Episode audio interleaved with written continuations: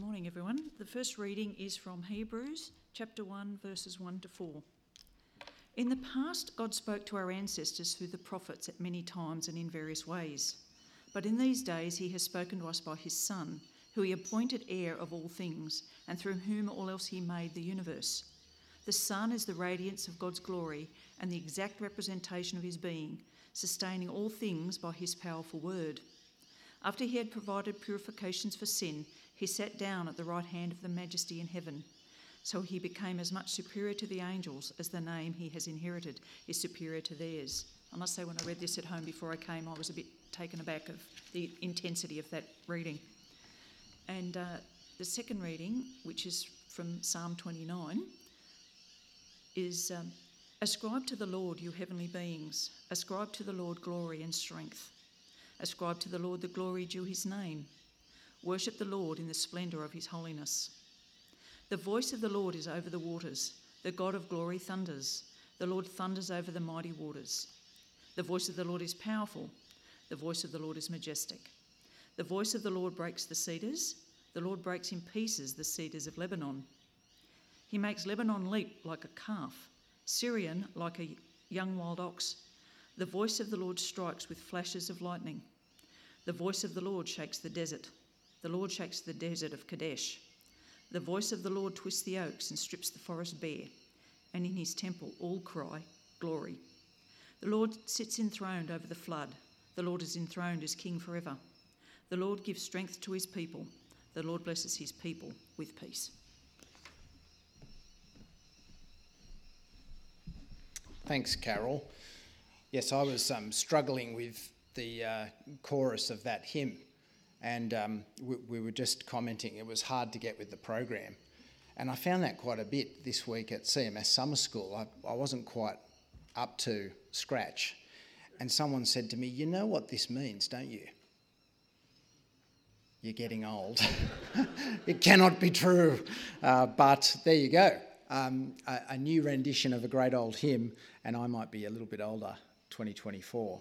Well, uh, we start the year with Psalms, not simply because uh, they are convenient, which I know, I know some churches uh, steer away from them for, but because the Psalms are a collection of um, individual poems written in praise of God, which have a, a specific purpose in calling God's people to praise. And so uh, at the beginning of a new year, they really form quite a wonderful moment or, or place with which we can reflect with God's word on what our relationship with God is like and is to be like. And so I pray this morning as we come to Psalm 29 and we hear the call to ascribe praise and glory to Him because He's the powerful God who speaks.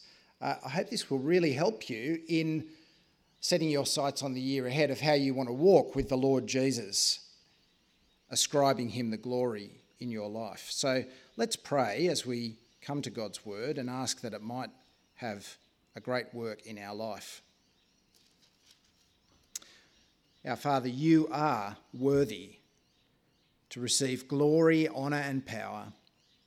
For you created all things, and by your will they were created and have their being. We thank you that we can now listen to your word, the same word that spoke this world into being. And we ask that you would please impact our hearts so that we will ascribe all glory to you. Amen. Well, I'm going to begin with a slightly awkward confession. I desire other people give me recognition. That, I told you it was awkward. Uh, I desire that other people give me recognition and even glory. Uh, why is this? Well, it's because I feel things that I do, whether it's the washing up, I do the washing up very well, I might say, uh, or uh, whether it's something in and around church, whatever it is that I might be doing, I feel like it's worthy of recognition. And of course, that is a pretty uh, awkward thing to say before a group of people, but I feel this is a safe company in which to share this awkwardness, since I'm confident it's one that we all share. We all are self glorifying beings. We all greatly appreciate being noticed, having our work uh, approved by others. It's something of a common human foible. Uh, at the very least, we want to be recognised as a good bloke or a good woman. Well, in Psalm 29, we're called to see that glory needs to run less in our direction and must be presented to God for his great glory and goodness. Psalm 29 is a call to Israel and to us to disregard gaining glory for ourselves, but instead to see that God is glorified in his world and that he is recognised for who he is the God who has powerfully spoken, the God who has brought this world into being, the God who has given us the breath of life, the God who seeks to lead us, the God who has sent his own Son in order to redeem us, the God who wants relationship with us. It's quite a short psalm, 11 verses, and yet it brings a powerful challenge to our self glorifying hearts. You'll notice it's written by David, king of Israel. That dates it to about 1000 BC. So we're looking at a 3,000 year old poem, and it tells us the perspective of this man, David, who was the king or the Messiah of Israel at the time, the forerunner of Jesus whose words prophetically point to the fulfillment Jesus will bring as the one who perfectly ascribes glory to God and enables us to be presentable in God's sight. The structure of the psalm is quite clear.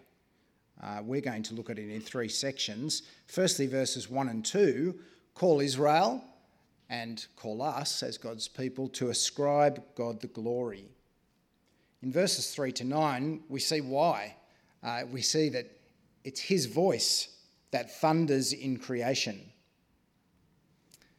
And in verse 10 to 11, we read about his eternal rule and provision for his people. We have so much to praise him for and give thanks for. You might notice that the heart of Psalm 39, uh, 29 in verses 3 to 9 makes up the larger part of this ancient poem. It's the thundering reality of the voice of God which drives the psalm's call to ascribe him the glory and to recognise his rule and provision. Ascribe him the glory, verse 1 and 2. Ascribe to the Lord, you heavenly beings. Ascribe to the Lord glory and strength. Ascribe to the Lord the glory due his name. Worship the Lord in the splendour of his holiness. Who is David calling to? I know that's an obvious question with an obvious answer, but who is David calling to? Well, he's praising God, but of course, the call that he's making is actually to uh, the group who he wants to respond. So in verse 1, you see there, he makes the call ascribe to the Lord, you heavenly beings. Who are they? Uh, well, this phrase, heavenly beings, in the Hebrew is actually ascribed to the Lord, you sons of God. So that's quite interesting, particularly if you're a bit nerdy uh, and you, you like these kind of things. Uh, but who are the sons of God in the Old Testament? That's a really interesting question because it is a phrase that's often used of heavenly beings, but you know, more often it's a phrase that's used to describe Israel, who are the son of God or the sons of God. And so there's a bit of a tension here at the beginning of the, the poem. Who is the psalm calling upon to ascribe glory to God? Is it angelic beings? Who might, we might say perfectly reflect God's praise around his heavenly throne all the time? Or is it Israel who David is personally calling to give God the glory? Uh, my hunch is that it's the latter, but most commentators hedge their bets and say it's both. So I, I think we can take encouragement. We might say, well, this captures everyone the angelic beings, the human beings, who are called to ascribe glory to God.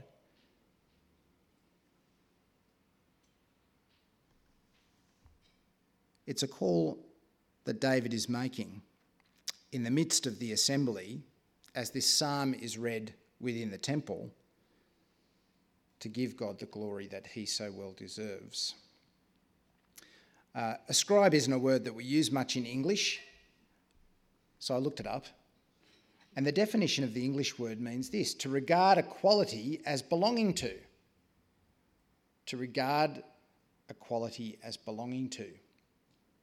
Uh, and, you know, that might not sound so thrilling, but in actual fact, David is calling his people to recognize that God has a quality that is entirely unique to God and doesn't exist in the world. God alone has this glory that is worthy of praise. It's unique to Him.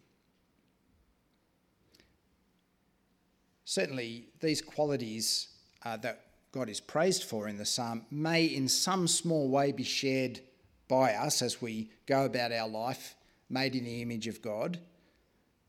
But ours are mere reflections of His ultimate glory. And in verse 2, uh, the sense of this is captured in the necessity of glorifying God. Ascribe to the Lord the glory due His name. Worship the Lord in the splendour of His holiness. His name alone is worthy of glory and honour and power, as the angelic beings of Revelation 4 at the other end of the Bible sing. His holiness is unparalleled and alone demands our worship. Here are rem- remarkable words from David, and I want you to see how remarkable his words truly are. Just think about David, a world leader, a political leader Now think about our political leaders. His words are astonishing.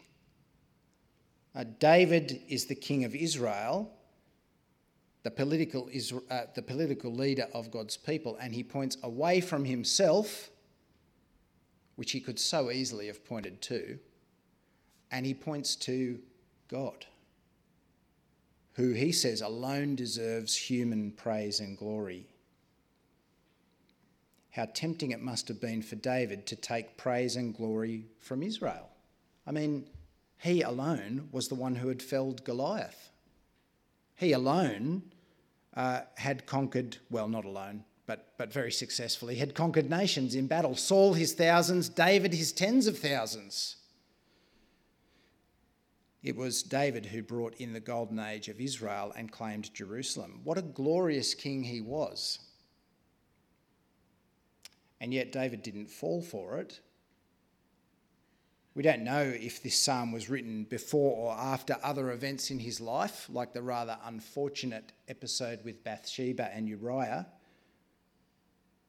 Regardless, David was a man who knew that he wasn't glorious. And in fact, the collection of the Psalms captures his personal confession to be a man with sin in his life who desperately needed God's forgiveness. He wasn't deceived by human accolades or his position or even his own imagination. He knew that God alone deserved glory from his lips. We might uh, see David as a, a, precursor to Jesus. Uh, David, uh, a small Messiah, if you like, the, the precursor to Jesus. Jesus, our perfect King. And we see this attitude of heart displayed most clearly in Jesus, don't we? When Jesus is tempted in the, the desert by Satan, all three temptations, bread from stone, angelic rescue, and worldly power, all three offered Jesus glory, and in his case, it was the glory he deserved. He actually deserved to have bread uh, come to life from stones to eat. He deserved angelic rescue. He deserved uh, world rule. But of course, he didn't grasp it, but chose to serve his Father's glory. The psalm challenges each of us Whose glory do I seek? My own or my God? do I ascribe glory to God? What is uh, the way I do that? How do I glorify God by my words and through my actions? Uh, I was speaking with a, a friend from another Christian tradition, quite a distant tradition. So think orthodoxy or something like that. And uh, this really struck me. I'm, I do not really know the, the background of this, so this isn't really a critique of, of uh, this particular attitude or, or necessarily saying that they get it all right. But I, I met this friend and I said, How are you? As you do. He responded, uh, I am well, thanks be to God. I was shocked. As we went on the, in the conversation, I said, How is your church going? Giving away he may be in professional ministry. And he said, Yes, by thanks to God, our church is going well despite COVID. I thought, I never say that. And it suddenly occurred to me that uh, for good reason or bad, this church tradition, this Christian tradition, had done something that I thought was exceptional. In our secular world, God takes, gets no mention, does he? If someone says, How are you? say, Good. Um, but in this Christian tradition, what stood out to me so strongly is they had decided to actually put God back in where he deserves the praise, and it was quite an astonishing witness. And so it got me thinking how might I better ascribe to God the glory? Well, it can be in the smallest of ways, but it can make such a profound impact in the way that we actually conduct our conversations, and not only with Christian brothers and sisters, but with any who are asking how we are. Now, uh, I am not saying that you should drive all your non Christian friends absolutely bonkers by starting every phrase by saying, Thanks be to God. But uh, using wisdom, I think there are opportunities that we can take to do that very thing and, and change the way our secular conversations work to bring God the glory where He so well deserves it. So do think that through at the start of a new year. How will you ascribe glory to God? Well, the main section of the psalm provides us with both motivation and content with which to glorify God. And it's in his word that we see the source of David's praise because David sees that God's voice thunders in verses 3 to 9. Uh, you might have already noticed as we read through the passage, but it certainly uh, becomes quite noticeable here in the middle section, that uh, the way David is referring to God in the psalm is quite particular.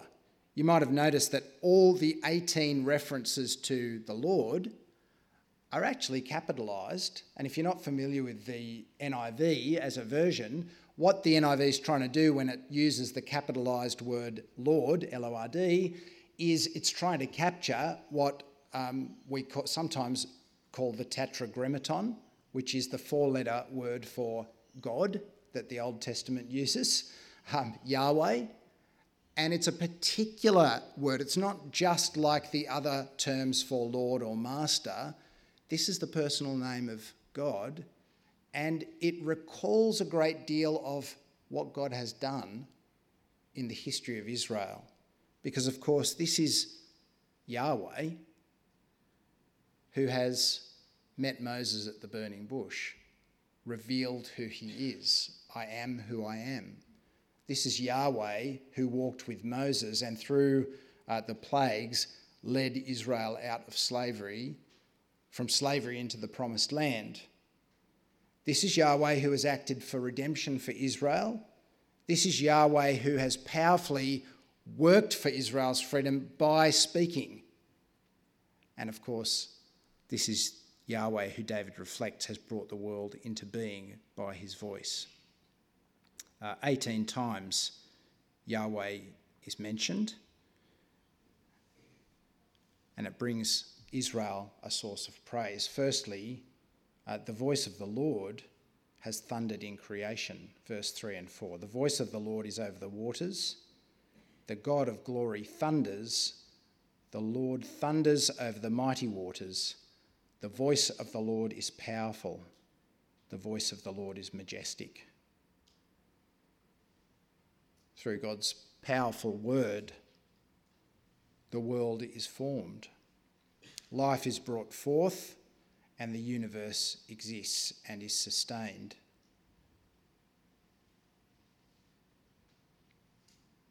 Secondly, we're taken to ideas of the Passover, the Red Sea crossing, God's deliverance in verses 7 to 8. The voice of the Lord strikes with flashes of lightning. The voice of the Lord shakes the desert. The Lord shakes the desert of Kadesh. But Mount Sinai is powerfully remembered, where Israel begged Moses to ask God to stop speaking.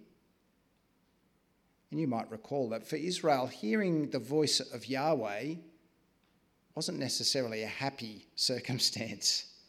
A terrifying reality was something that they discovered at Mount Sinai. What is the first thing that God wants his people to know and understand about him? Well, they're to understand that he is unlike them, he is holy, he is different from them, separate from them. Unlike them, he's perfect, and unlike them, he is immeasurably powerful. He is their God.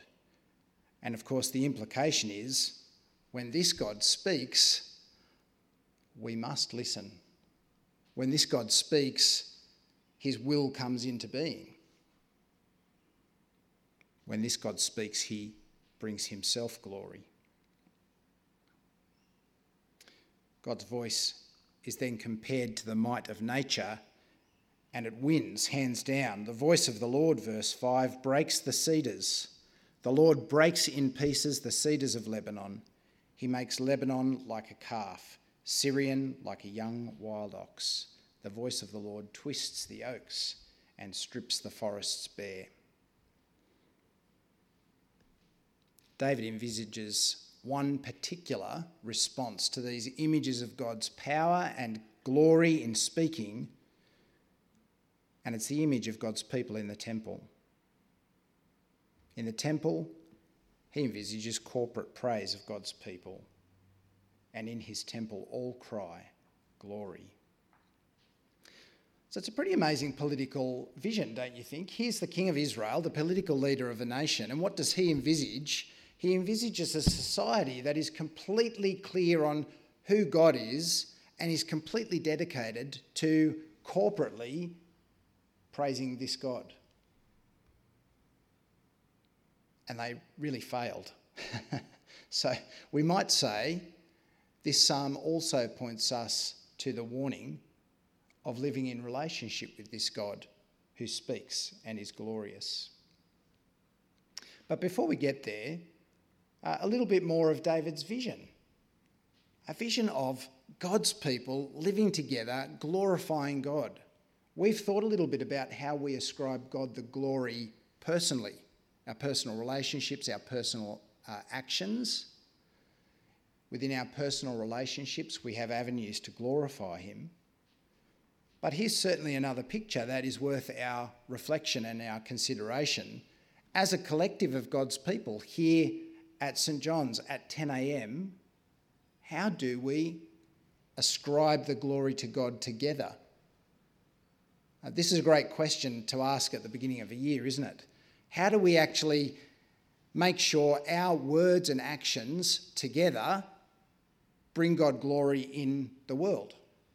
Now, I, I, hope you can see this is an incredibly big picture. We could talk about this all day. It's a big picture question. But think of the things that we do as a church that are actually dedicated to this purpose. So, even as we consider mission partners, uh, CMS Summer School is a great time of reflecting on why we support missionaries around the world. Well, in part, it's to see God glorified in every nation of the earth. Uh, we want to ascribe him glory here, but it is our hope that every single nation will recognise that he is their God and has given them life. And so our agenda is to support those who go out, and our agenda is to send those to go so that God might be brought the glory in all the world. Uh, over Christmas, we had the delight of sharing in uh, Christmas services and carols. And again, why do we hold carols? Well, it is true that we want to hold events and do things together as a church that give people who haven't heard about Jesus the opportunity to hear about him and come into relationship with him. That is true. But it's also true, and perhaps it's more the primary purpose, that as we hold something like carols where our wider society gathers with us, we're very conscious that as we do so, something quite rare is happening. God is being ascribed glory as we work as a church family, and our local society, who might never think about Him, is hearing Him praised. He is being brought the glory. And I'd say it's almost in the category of miracle as that happens because it's unique. That doesn't happen every day in our world. A unique moment where our world hears God praised in a way that perhaps only we are able to do as a church. So that's a unique opportunity, isn't it? How many other churches are seeking to run a carols in Loftus at Christmas? None that I've heard of. Others are doing it in other places, but there are unique opportunities to unique church families to ascribe God the glory. So, brothers and sisters, let's keep asking that question. How might we go about bringing God glory publicly, both locally and globally, as we seek to see Him praised? Of course, uh, there's something that has altered radically from when David wrote this psalm, and you probably guessed where I'm going because we read Hebrews 1 1 to 4. That intense passage, you're right, Carol, it is intense, isn't it? It's loaded, um, just so powerful. Uh, but what the New Testament argues and, and challenges us to see is that in fact there's even now a more specific glory that must be brought to God. Uh, it's not only that He has spoken and created the world, spoken and redeemed His people Israel, but of course, what we would argue is he has spoken and come among us as his incarnate son Jesus. Hebrews 1 1 to 4.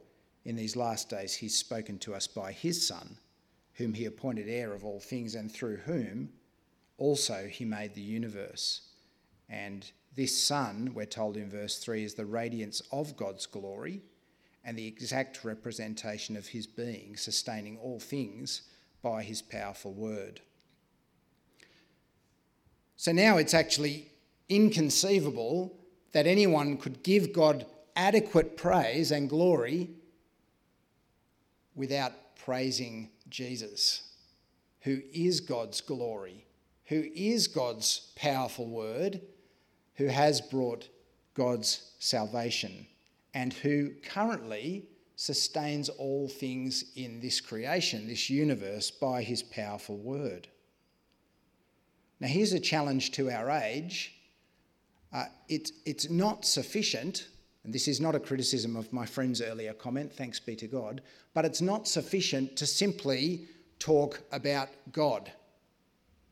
That does not adequately bring God the glory that he deserves, because, of course, the most glorious thing God has done is the self sacrifice in his Son he has given himself in his Son to reconcile us to him, to overcome the power of sin and death, and to redeem humanity. And so now it's simply not adequate to give recognition to God, which, let's face it, people of many religions might be content to say amen to. But it must specifically be that we bring glory to the Lord Jesus, who has laid down his life and died for us that we might live. Uh, God thundered at the cross, didn't he? Uh, the, the words spoken at the cross, of course, were Jesus, but his words and actions thundered grace to his world in the saving action of Jesus. And now they become the key moment of our praise and giving glory to God. God thunders, of course, today by his Spirit. As his word is read and his uh, Spirit convicts sinful hearts and splinters them, a bit like the oaks and the cedars in the poem, God thunders by his Spirit, leading people to recognise that he alone is due the glory. And so today, uh, if you're here at church, you may be a Christian and you've been walking with the Lord for many years, uh, but I wonder if this psalm refreshingly challenges you to ratchet up your praise of God once more. Perhaps it's grown a little bit calm. Maybe it needs to be a bit, little bit more radical in 2024. Um, ascribe God the glory. He has saved you through his Son. And of course, if you're here today and you're not yet following Jesus and you've thought he's a side note of history, see that God is calling you to now make him the centre of your life. God sent him to die for you, and so ascribe him the glory as your King and Saviour. Well, finally, uh, we're brought to recognise God's great glory in his eternal rule, but also in his great provision to us in verses 10 to 11. The Lord sits enthroned over the flood. The Lord is enthroned as king forever.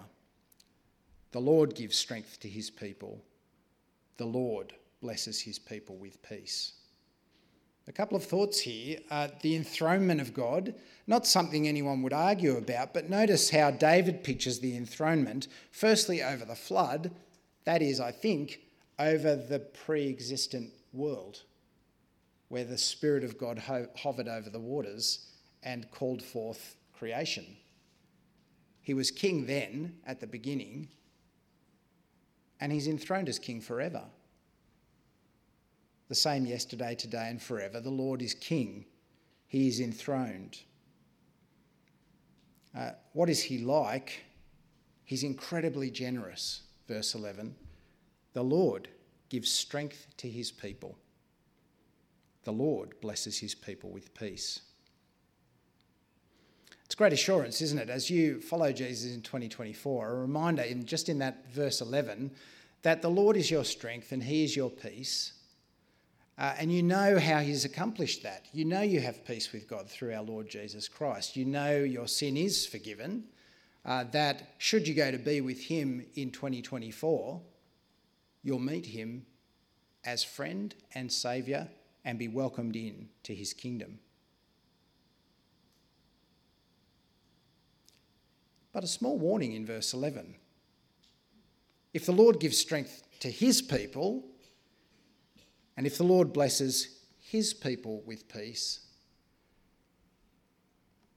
then a reminder to be outside of his people, to not be among God's people, is a great predicament indeed.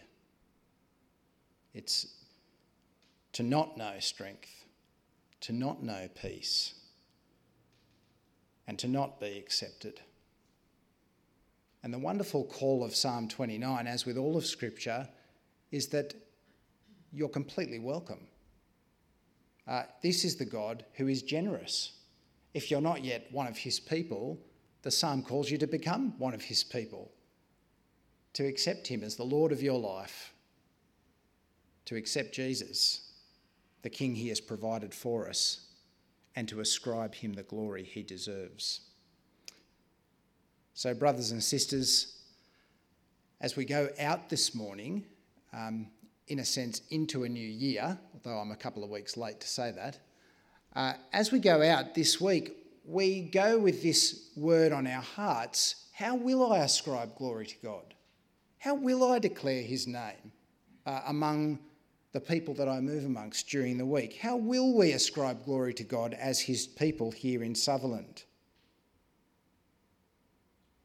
So that the world might hear He is the glorious King who has saved us and who has provided for them so wonderfully in Christ. Let's pray. Our loving Lord God, we thank you for who you are and for what you've done. We thank you that you are the God who speaks, and we thank you for speaking to us today. We ask, Lord God, that you'd take our uh, flawed efforts and strengthen us to bring you all the glory you deserve. Help us to name drop you into our conversations. Help us to glorify you before our friends and neighbours, family members. Help us to bring you back into conversation and give you the glory you deserve. And Lord, as a church, help us to see where the opportunities are for us to declare your praises to our neighbourhood. And we thank you for our link missionaries that so faithfully proclaim you among the nations. We long to see your name glorified across the earth. We ask that you would do this in Jesus' name. Amen.